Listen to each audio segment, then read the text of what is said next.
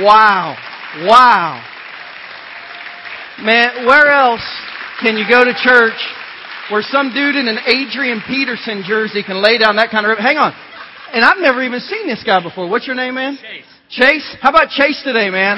I mean, that was cool. Thanks. Well done. Thank you for being here, Chase. I'm telling you, the culture is obsessed with heaven. That's why we're playing these songs before our services so that we can find out heaven is one part of the gospel that has escaped the church and has just prevailed in culture. The culture sings about it. They talk about it. They write about it. People want to know about heaven. But the question we've been asking all month at Journey Church International is, is heaven for real? And if it is, what is it like? What is it like? And if it is, how do we get there? And if it is, how do we make sure that other people go there? And all month long, we've been asking questions about heaven, and we continue to do that today. But let me, let me start out by talking uh, about our subject matter today with a little different illustration. My favorite place on planet Earth is Hawaii. And I don't know whether you've been to Hawaii or not, but it was on my bucket list to go to. Everyone in my life had been to Hawaii except for me about six years ago. My mom and dad had been there. Once I was married, they decided to take a family vacation with my sisters, but not me, to go there. My wife had been there when she was a kid. So like everyone that I knew had been to Hawaii but me. And it was on my bucket list. I always wanted to see the Rocky Mountains. I always wanted to go to Hawaii. So we, we set a date and we said, man, we're going to save for that date. And we saved our money and we booked a trip to Hawaii and we went to Hawaii and it is everything and more that you have ever imagined. I mean, I, I, I often pray that God will call me to start a church in Hawaii because I'd like to live there the rest of my life. But one of my favorite things about Hawaii is what's not there. Um, and you say, well, what is there? Everything. I mean, it's a beautiful tropical paradise. You can surf. Uh, they actually have snow on the big island on a on a big mountain. I mean, they've they've got kind of the mini Grand Canyon. I mean, there's all kinds of things in Hawaii. But my least favorite thing in the world is not in Hawaii. It's one of the few places on planet Earth where they do not exist, and that's this: there are no snakes in Hawaii. You can look it up. You can read about it because it is separated from so many miles from any landmass. There are no snakes in Hawaii. And when you travel to Hawaii, they'll tell you you're not allowed to bring snakes here because there are no snakes in Hawaii and we don't want snakes. And I don't know about you, but I don't like snakes um, at all. Every now and then I'll flinch at a big worm. Uh, you know, I mean, I, I don't like snakes. I've got, you know, we back up to a creek, our backyard. So when I mow our yard, we've got these, I'm not even sure what they're called, but the, you know the, the thing, like when it rains in your house, on your house, and you have the, like, what are the spouts called? The, the, yeah, whatever you do. Yeah, the gutters. Yeah, the rain goes into the gutters and it goes down. And then you get these things that lay on the ground that wash it out. Um, snakes and frogs and lizards like to hide under mine. And I don't, I guess, I guess I just don't like reptiles of any kind. Um, so every time I mow, I'll have to move those things, and usually there's a reptile under there that scares me. So if my neighbors, a couple of my neighbors go to, if they watch me, I will tentatively, I mean very tentatively approach every time I mow my yard, you know, and I'll kind of kick and, and sometimes I'll put gloves on and I'll always flip it over backwards because I know if I flip it over forward that they're just going to grab my arm and kill me. Um, and mind you, I mean, these snakes are like, they're like that big. But a snake is a snake. Whether it's six inches or six feet, it's a snake. Um, you know, so I, I very tentatively move. I, I don't like snakes. So when I went to Hawaii and I found out there were no snakes, and you can you can go up in the the rainforest and you can mountain hike, and it's like I never thought once about snakes. One reason I love Hawaii is because of what's not there. The Bible talks a lot about heaven. The Bible talks a lot, and we've studied a lot about what is in heaven. But do you know the Bible specifically talks about what's not in heaven as well? That's going to be the content of our Bible study today. What's not in heaven? If you have your Bible, we're going to go to Revelation 21. That's where we've been living for the past few weeks as we studied about heaven. If you don't have your Bible, ushers are going to go down the aisle. They're going to pass out Bibles. We've given away more than 300 Bibles in the last almost year at our church. If you forgot a Bible, if you don't have a Bible, if you just want to follow along, raise your hand. They'll give it to you. If you don't have a Bible, like you know where it is, keep this. Put your name on the inside. It's yours to keep. Go home and start reading it. it it'll be great for you. By the way, let me ask you this question because I was at a church. Uh, I was at a church planning conference this week in South Carolina. How many of you, when you come to church, you use a Bible on your phone or like an iPad rather than a real Bible? Just hold it up. If you use a, like a non-traditional Bible, just hold it up. Yeah, so a lot. More than half the people at the conference didn't use a real Bible anymore. I'm just saying this to let you know. You can download a Bible app on your phone. You can bring an iPad. It doesn't matter how you have the Word, only that you hold it, that you read it, that you have access to it. So if you're not a Bible person, but you're a phone person, get it on your smartphone. Bring your iPad. Have a copy of the Bible where you can get it. You can read it. You can learn it. And today we're going to be in Revelation chapter 21. We're only going to read one verse. But this one verse tells us what's not in heaven. And we're going to read it in the English, and then we're going to kind of kind of break it down a little bit in, in what really is not in heaven, so we can hopefully today be motivated not only to go there, but to take others with us. In John chapter 21, verse 4, here's what the Bible says about what's not in heaven. It says, He, that's God, God will wipe every tear from their eyes, and there will be no more death, no more mourning, no more crying, and no more pain. For the old order of things has passed away. Let me say that to you one more time. Four things that aren't in heaven. God will wipe every tear from their eyes. There will be no more death, number one. No more mourning, number two. No more crying, number three. No more pain, number four. For the old order of things has passed away. What's not in heaven? Four things according to the Bible. Four things that are extremely present on planet Earth. That one day when we get to heaven, they won't be there. And these are all like big amen issues that these things are not in heaven. It's a big deal that these aren't in heaven. Number one, the Bible said in heaven there is no more death. There's no more death. And man, that is a big deal. Because you know what? When death is personal, and I want you to hear how I say that. When death is personal, it's a big deal. Uh, I, I'm sure all of us in here can remember the first time we personally dealt with death. The first funeral that I ever went to, the first death that I ever dealt with personally, was a friend of mine when I was in seventh grade. Uh, I had two brothers that, that I often hung out with after school. One of them was a grade below me. His name was Josh. One of them was two grades ahead of me. His name was Joel. When I was in seventh grade, Joel, who was a freshman, one of my friends on Thanksgiving Day took a shotgun and put it in his mouth and he killed himself. It was the first funeral that I ever attended. And I can remember it like it was yesterday. Death, when it's personal, is horrible. Uh, and I remember Joel played football for my dad. My dad was a football coach. Um, Joel was a he was a special needs kid, but like one of the greatest special needs kids that you'd ever know. Like everyone in the school loved him, had the best attitude. And as an equipment manager, I was in seventh grade, but I was my I was the ball boy on my dad's team. And at practice, I would play with Joel. Joel wasn't physically able to, like, he wasn't able to be hit. He wasn't able to go in games, but he was on the team. He had a uniform. Uh, he had pads. And at practice, I would play with Joel. Uh, Joel and I would be on the sideline. He'd run pass routes. I'd throw it to him. Uh, so at, at his funeral, the whole, I remember my dad's whole football team was there. I was only in middle school. And everyone wore their jerseys. I can, I mean, I can remember I, I was, had to be 12 or 13. I remember it like it was yesterday. If I, if I was artistic, I could draw it. Um, I remember where I sat. I remember Eric Miller, who sat in front of me, uh, number 88, his jersey. I, I'm looking at the back of his jersey the whole time. Um, I remember my dad speaking and some of the football players speaking. And I remember as we walked out, I'd never been to a funeral before. Um, and they had, you know, like many funeral services do, they had Joel's casket uh, at the foot of the pulpit during the funeral. And they took it out and they let everyone go out. Uh, and, and they, as we left, they had an open casket for Joel. I'd never been to a funeral. I, didn't, I didn't know that this is what you experienced as a seventh grader. And they had an open casket funeral on someone who had committed suicide, and they did not do a very good job um, on Joel. It, it was not the Joel that I remembered. And I, I mean, I can close my eyes and see it in my head, round in that little corner at that church, and seeing Joel laying in that casket, and for weeks not even being able to sleep because I was just so shaken in my soul by death. I'm one of those guys, maybe you're like me, like I, I have to sleep with a body part hanging out of the sheets. Is anyone, is anyone like that? Like, you know, I'm not a cocoon sleeper. Like the first thing I do when I go get in bed is I just rip all the sheets out because if my, if my right leg isn't sticking out of the sheet, I may suffocate and die. I'm just, I'm just sure of that in my head. Like, you know, I've got, if my right leg, I mean, I just can't sleep if, if I, if I don't have air on my right foot for some reason. Um, but that, that's beside the point.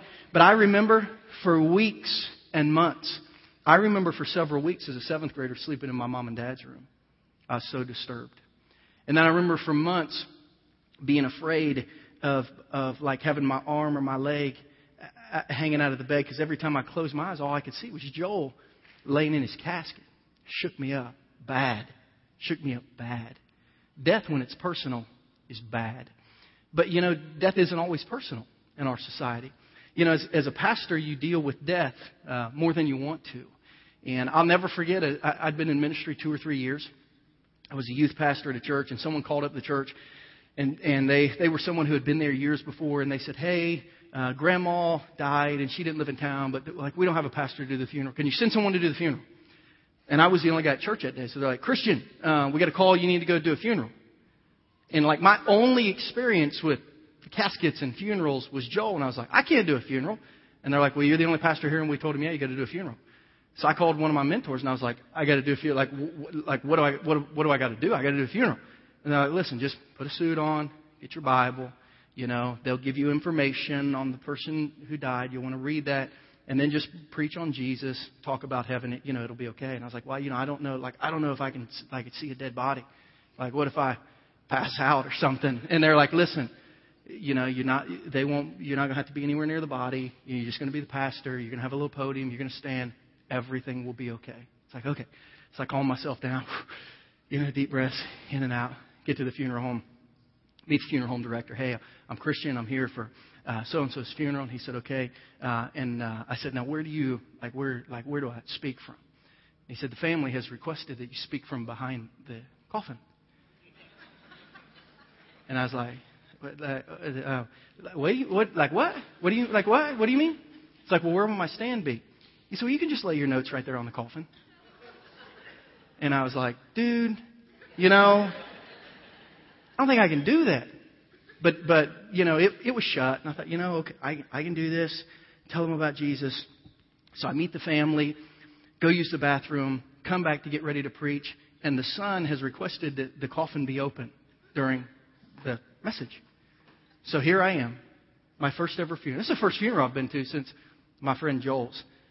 And I am literally, I have my Bible laying on the casket next to Dorothy, was her name, who's right here, thing up, just watching me, you know? right? And it's like, I'm sure that was the worst message I'd ever preached in my life because the whole time I had one eye on my Bible and one eye on her, making sure like she wasn't going to grab me or something. Like halfway through my message, a fly landed on her. Swear to God. And I'm looking at it and I'm like, do I get it off? do I leave it? Is it inappropriate to smack a dead woman? Do I blow on the fly? Do I nudge the casket with my knee? Would that knock the casket over? Would she then fall out of the casket? I mean, this is, this is like what's going through my head. You know, and it's funny. Death, when it's personal, death when it's personal is horrible. But we live in a world where death is so much a part of the world. Truth is, we don't, we don't, most of the time, it doesn't even get our attention. Last night I got online to check the score of the Royals game. I always check to see how the Royals did before I went to bed. I'm a big baseball fan. Um, and I skimmed past just because I was focused on this message. Two things. You know, apparently some Lee Summit lawyer was indicted for killing her husband. Um, and there was a wreck yesterday somewhere where someone died up around Parkville. And as I was scrolling to see the Royals, those two articles, the headlines that someone had died, they didn't even get my attention. Saw them, skinned over them, didn't even stop to read, and went to the Royal score. Because we live in a world where we've just adjusted ourselves to death. And it's normal. It's normal until it's personal. And then when it's personal, it's devastating. And all of us have walked through the personal and impersonal moments of death. But the Bible says in heaven, thank God, there's no more death. There's no more of my friends. There's no more of your friends. There's no more of my family members. There's no more your family members. There's no more funerals. There's no more funeral homes. There's no more coffins. There's no more caskets. There's no good jobs versus bad jobs. There's no death in heaven. That's someplace I want to go. Someplace where there's no death. The Bible says in heaven that there's no mourning. But the, the mourning is, is not the best English word to convey what the author of Revelation, John, in John 21 is trying to write. The, the word really is sorrow, or even a better translation is the word grief. There's no more grief in heaven. And let me translate that even, even a little deeper for you. Webster's dictionary defines grief as deep and powerful distress. Grief is something that bothers you. Grief is a heaviness. Grief is something that you're not sure if you'll ever get over. Grief is something that lives deep within your soul, and sometimes you're the only one who knows that it's there, but it's like a rock in your shoe. Have you ever had a rock in your shoe where, like, every now and then you'll step just right, and that rock has been in your shoe for a while, but you only feel it when you step just right and you land on that rock? You can tell that it's there. Some of us have rocks in our souls, and we don't think about them every day, and we don't think about them every week. But when we do think about them, they hurt, and they hurt deeply, deep and powerful distress. In Psalm 13:2, David said this about his distress, and I, I, I find myself so much like David in Psalm 13:2. David asked God, "How long must I wrestle with my thoughts?" and day after day have sorrow in my heart. God, how long do I have to mentally feel bad about these things in my life. God, how long does the grief hang on? You know, I watched, as, as I was watching the Olympics, I watched a little bit of Olympic wrestling. Have you ever watched Olympic wrestling or MMA fighting where these guys literally try to rip each other's arms and legs off? I mean, it is insane. And I, I watched the wrestling event, and as I read this verse and I saw this word, wrestle with my thoughts, I thought, you know what? I bet I could be an Olympic champion thought wrestler.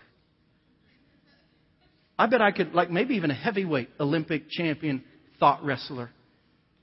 Because sometimes I battle my life, my past, my faults, my failures. I battle them in my head, and it gives me grief, gives me sorrow in my life. And sometimes I feel like David is like, God, how long until I can just be over, you know, who I was or what I did or the flaws that exist within me or the fear I have to move forward or the things I've done wrong. God, how, you know, how long till I can get over those? You know, that grief that lives in my soul.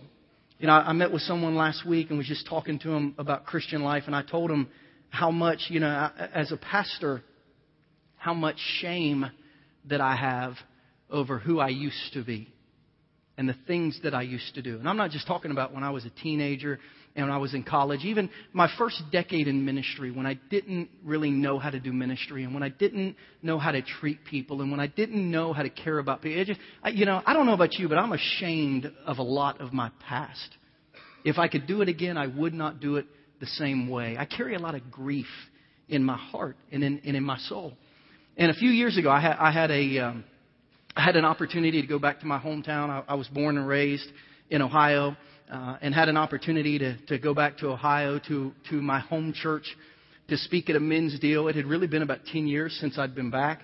When I left Ohio, uh, I left to go play college football and I never went home. Never went home for a summer. By the time I got married, my mom and dad had moved. So I, I mean, I literally, I had never gone home. So it had been 10 years since I'd really seen any friends, uh, any old teammates, any old people that I used to work with. I mean, it had been a decade and they brought me back to speak at a men's conference. So when I left, I was, if you can pick, if you can remember who you were as a senior in high school, when I left, I was that guy. And a decade later, I came back and now I'm a pastor, which is confusing enough for a lot of people who were sitting in the seats.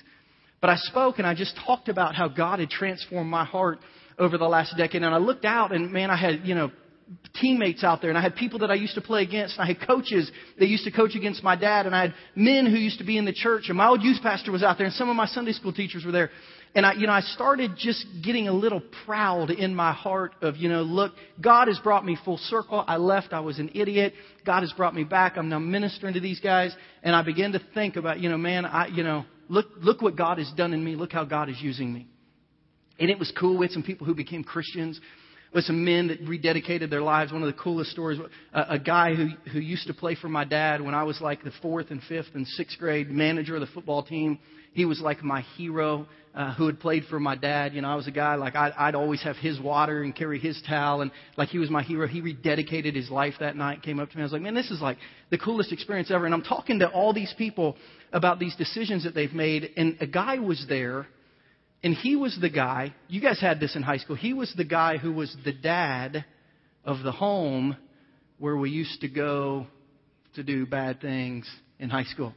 Y'all remember that house where we used to go debauch. Is that like the correct verb of debauchery? You know, we used to go to sin. To, we used to go to do stupid things. That that was kind of that was kind of his place, and he was there, and he was sitting through the whole thing, and he heard my whole message, and I'm talking to these guys, uh, and as he's coming up, I'm looking at him, and I'm remembering not who I am, but who I was, and I'm getting nervous as he comes over, and in this big crowd of guys that I just preached to, he comes up and gives me a hug, Christian. Man, remember what you and the guys used to do when you used to come over to my house? And I was like, yeah, you know, thanks for, you know, pointing that out. He's like, remember the hot tub? And I was like, you know, we probably shouldn't talk about that in church, um, said this guy's name. And you, you know, some of you are like, you know, Pastor Christian, you did, you did that too in a hot tub? I don't know what you're referring to but probably. Um, yeah, I, you know, we, we, I grew up in the 90s listening to Shine and stuff like that. And I remember just shrinking into a shell thinking, I should not be preaching. I should not be ministering because I am who I used to be. And who I used to be, I'm ashamed of that person. I did a lot of stupid things. I led a lot of people astray. You know, I did a lot of things that Christians shouldn't do, that just good people shouldn't do. And every now and then I wrestle in my soul with that. In Isaiah 9 6, thank goodness, Isaiah describes Jesus coming as someone who would comfort our grief. For unto us a child is born, to us a son is given, and the government will be on his shoulders, and his name will be called Wonderful Counselor. Why? Because he'll be able to walk you through some of the stupidity, some of the debauchery. Isaiah 25, 8, the sovereign Lord will wipe away tears from all faces, and he'll remove his people's disgrace from all the earth because the Lord has spoken. Man, that word disgrace is a powerful word. I, I have things that are disgraces in my life. Isaiah 35:10, gladness and joy will overtake them, and sorrow and sighing will flee away. Do you, do you know that, that heart feeling of the sigh? It's this. Have you ever, after a long day or after a bad memory, sat down in your car or in your house and just done this? You ever done that? That's grief. Why, why don't we have everybody do that right now? Just sigh. There'll be no more of that in heaven. No more of that. Oh, Lord. You know, some of you hold on to grief that no one else knows about but you. Some of you live in anguish about your first marriage. And, and I, I think about those of you in our church who when your first anniversary comes of the failed marriage, like you're the only one in your life that day who remembers that that calendar day is a symbol of grief for you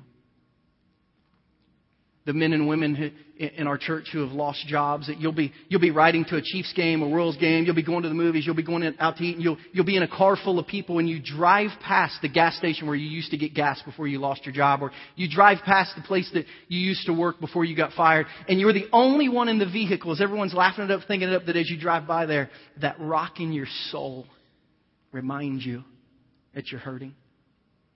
You're the only one who remembers the date that you had the miscarriage, or that one of your kids got arrested, or you found out your spouse was having an affair, or your mom or dad passed away. You're the only one who, on those days, you wake up and man, the grief is real and it's heavy. And you're like David. Like, God, when, like, what year will I wake up and this date doesn't mean anything anymore? God, when will I drive by and not even recognize that place? Lord, when will I be able to see these people? When will I be able to pass that cemetery? When, when, when, Lord, when David said, when will the grief go away? Heaven. That's what the Bible says. There's no more grief in heaven, thank God. The Bible says that in heaven there's no more crying. Which is really interesting because three of these terms allude to what we would allude to as crying. Wipe tears from their face, tears clearly are crying. Mourning we would think of as crying. Crying we would think of as crying. But the real word here is outcry. That's the word. And, and it's the thought of crying out. It's, it's, it's the thought of justice.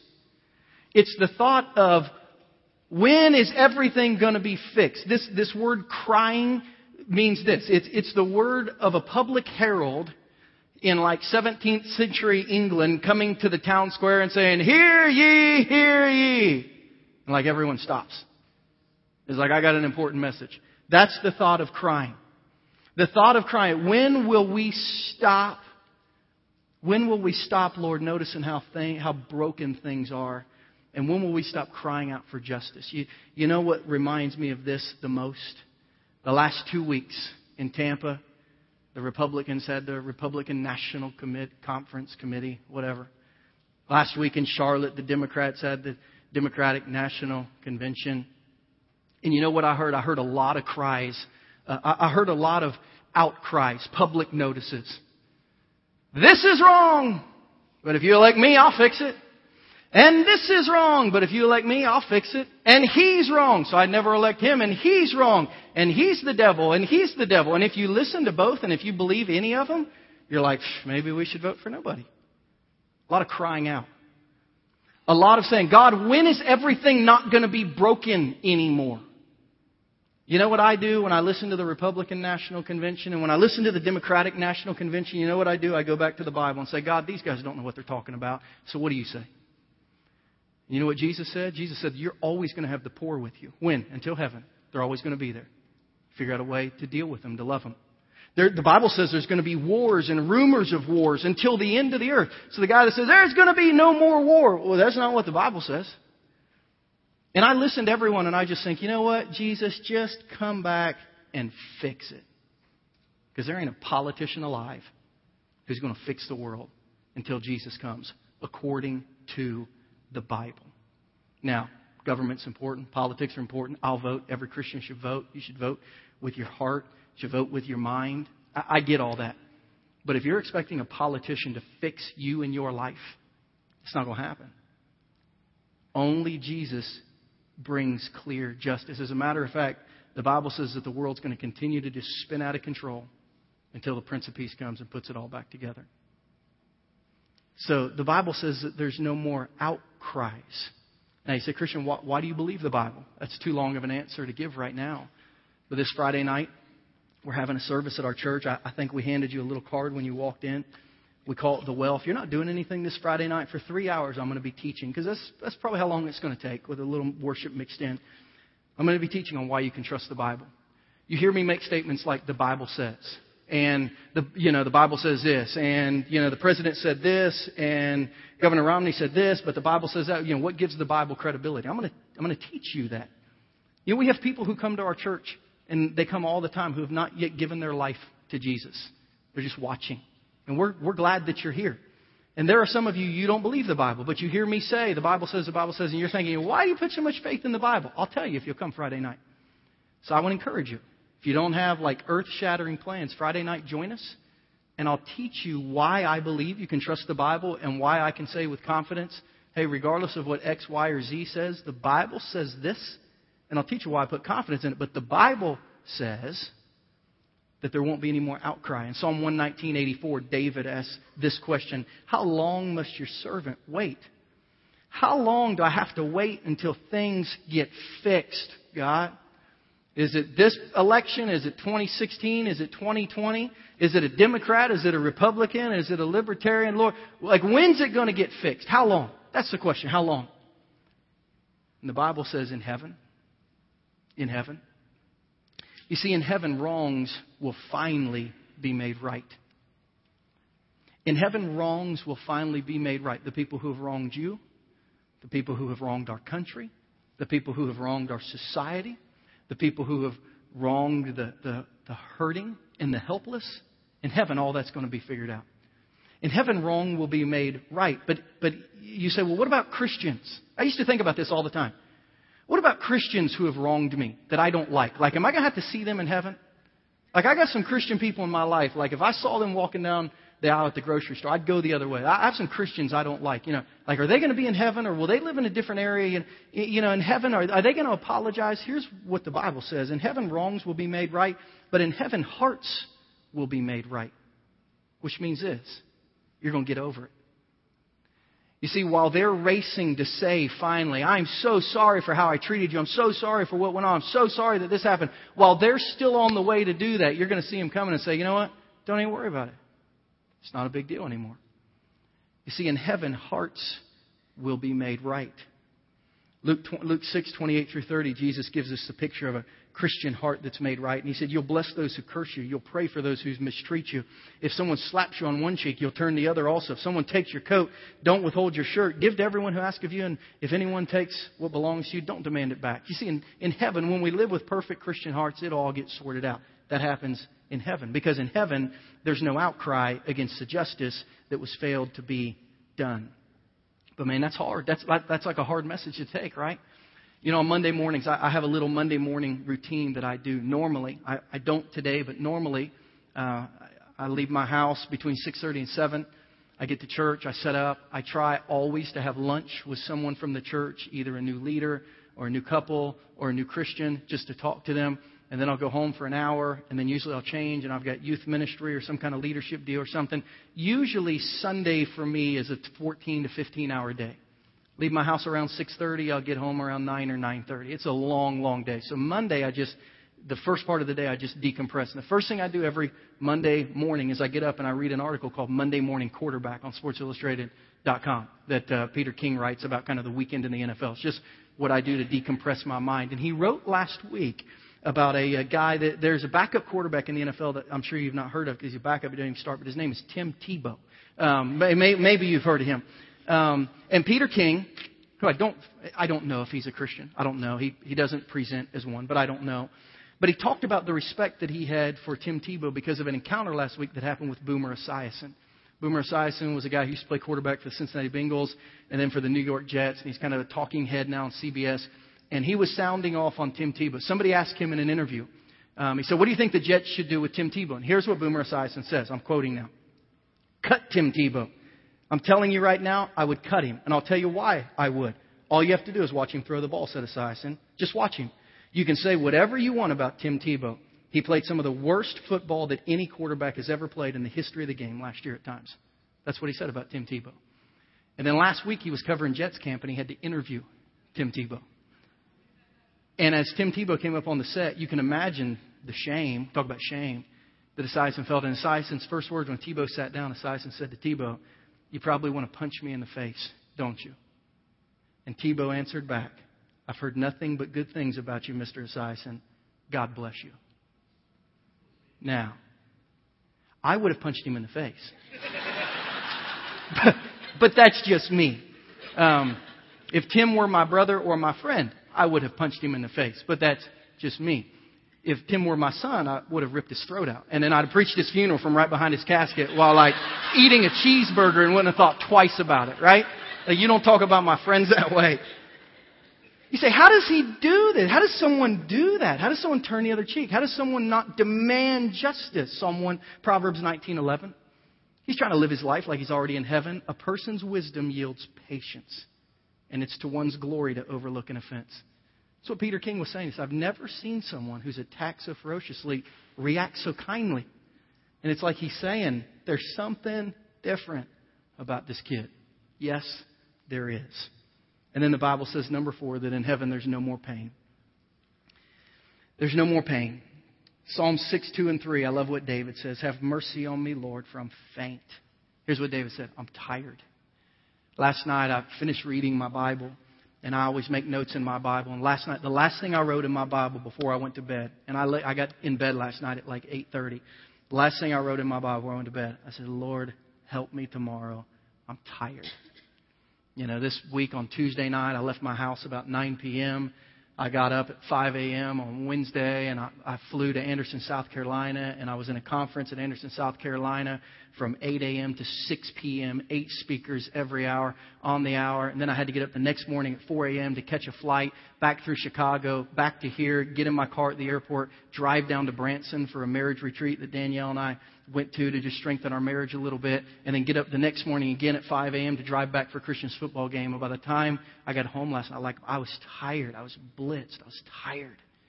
I was like, Lord, I like I don't even know if I can preach tomorrow. I'm tired. I prayed, Lord, help me. This is what David is saying here. Have mercy on me, Lord. I'm tired. Man, do you ever have these moments where you're like, I just can't get up tomorrow? I'm just tired. Have mercy on me, Lord, for I'm tired. Heal me, Lord, for my bones are in agony. My soul is in anguish. How long? Lord, how long? Man, how long is it going to be like this?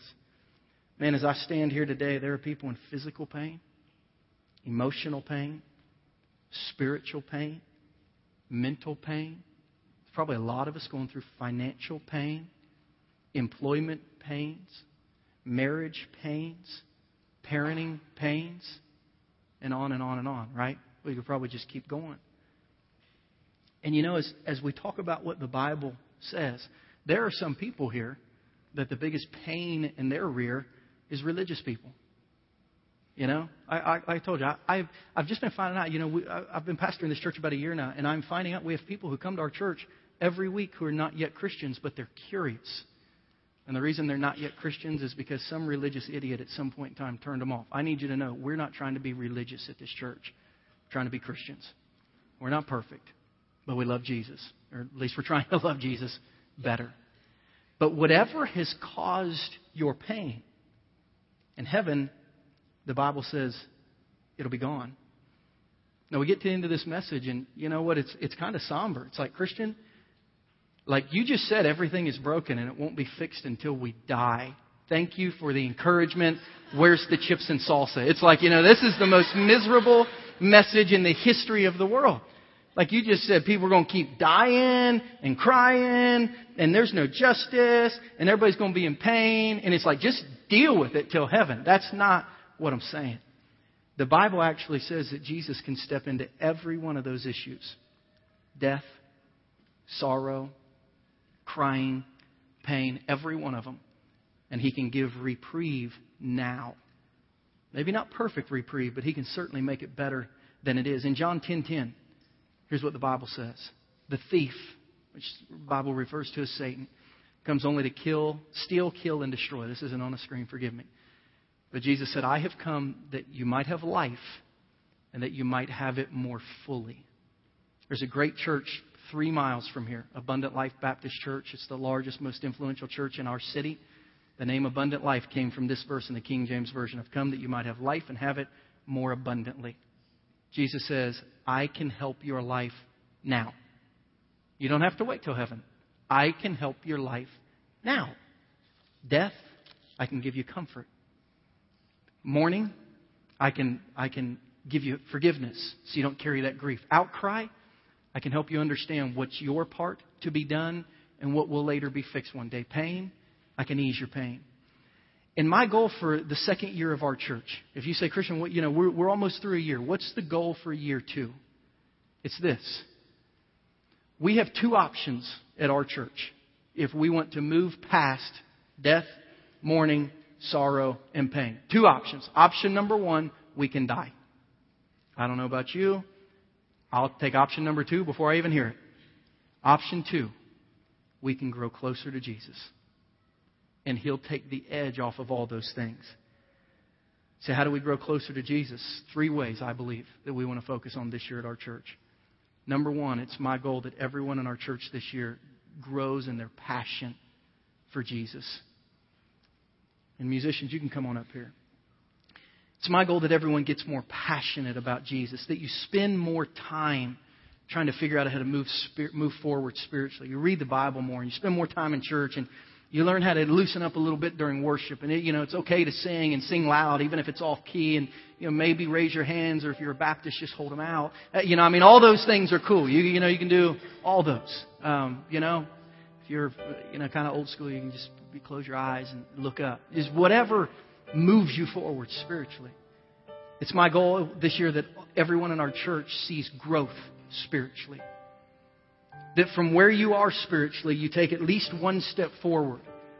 In our next series, our next preaching series called Spiritual Drought, it's all about going from where you are to where you need to go. And we're putting together a 12 step plan for if I'm a Christian, anywhere on this, on this uh, line, you can find yourself and figure out what your next step is spiritually.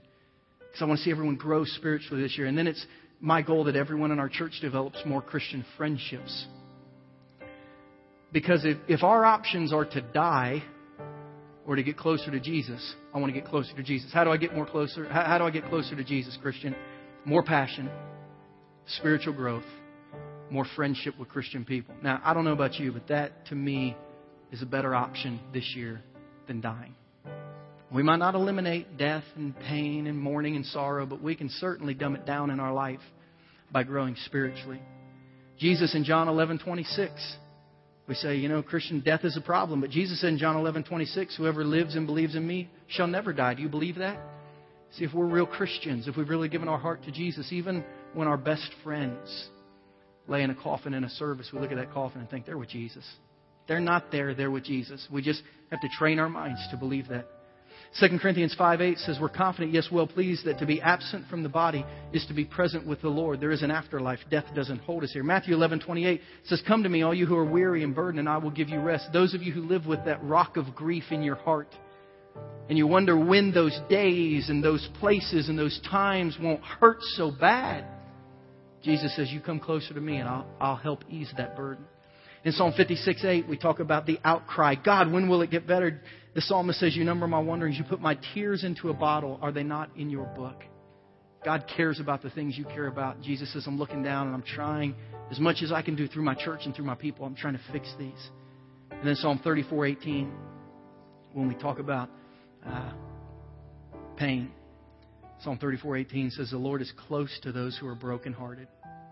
If you're hurting today, God says, I'm closer to you than I am to someone who's not hurting. So I want to make sure you're okay. You see, the answer is Jesus. The answer for you is who is it? The answer for you is who? The answer for your friends is who? See, today's important for you because you're hearing and you're understanding.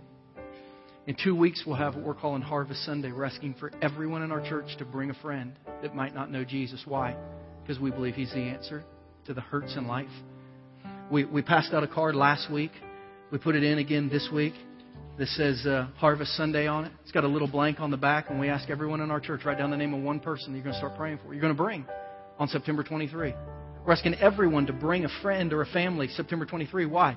Because we believe Jesus is the answer. Just one person that needs Jesus. We can't force them down their throat, but we can show them who He is and let them make their own decision. Would you help our world hear about what's His name? Jesus by bringing someone to church.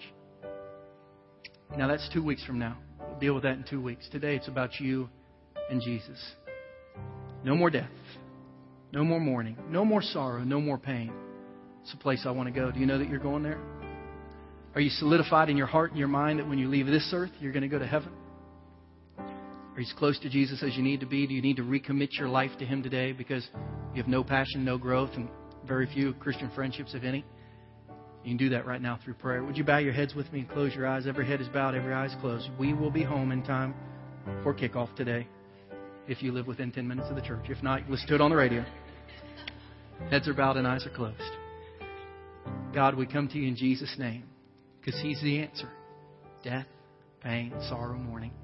He's the answer. And God, we know one day in heaven all those things are going to be gone, and that's awesome, but we want those things at least buffered in our life now. And Jesus is the answer. So, God, I pray for the men, the women, the teenagers in this room today who today need to give their lives and their hearts to Jesus. Heaven is a wonderful place. It's open for us. The tickets are free. We don't have to pay anything because Jesus already paid our admission. He died for our sins. We just have to know that, confess that, and accept your gifts with every head bowed and every eye closed. If you're in the room today, You've never made peace with God. Maybe you're one of those who's just been watching, trying to figure out if we're for real or not. Figure out if you can trust this thing called Christianity. Maybe today's the day you give your life to Jesus. Maybe the day is the day you recommit your life. Like you think one day you prayed a prayer, but there's no passion, no growth, no friendship. And Jesus is saying today, get back on board. If either one of those is true of you today, I want you to pray this prayer. You don't have to say it out loud, just pray it in your heart. The God of heaven is listening, dear God. Today I need Jesus to forgive me of my sins, to come into my heart and life, to save me for eternity, to give me heaven one day, to change my life from the inside out.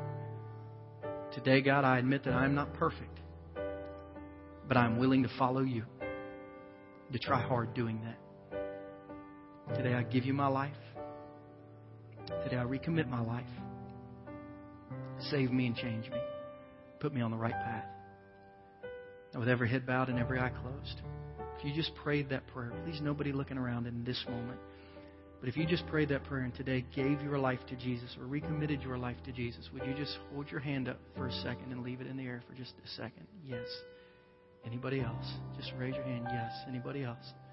Christian, I just prayed. Yes. Anybody else? Yes. Anybody else? Now, if you raised your hand, just a minute, we're going to end this prayer. I'm going to ask everyone in here take their connection cards. You will not look weird reaching for yours because everyone's going to grab it just to give, let us know they're here. But if you made a spiritual decision today, if you're one of the students who made a spiritual decision this morning in our youth group, I want you to put your name on that card and say, Christian, here's today the decision that I made. So I can call you this week, see if you have any questions, and just start helping you in your faith. Now, God, we love you. We need you. Today, comfort.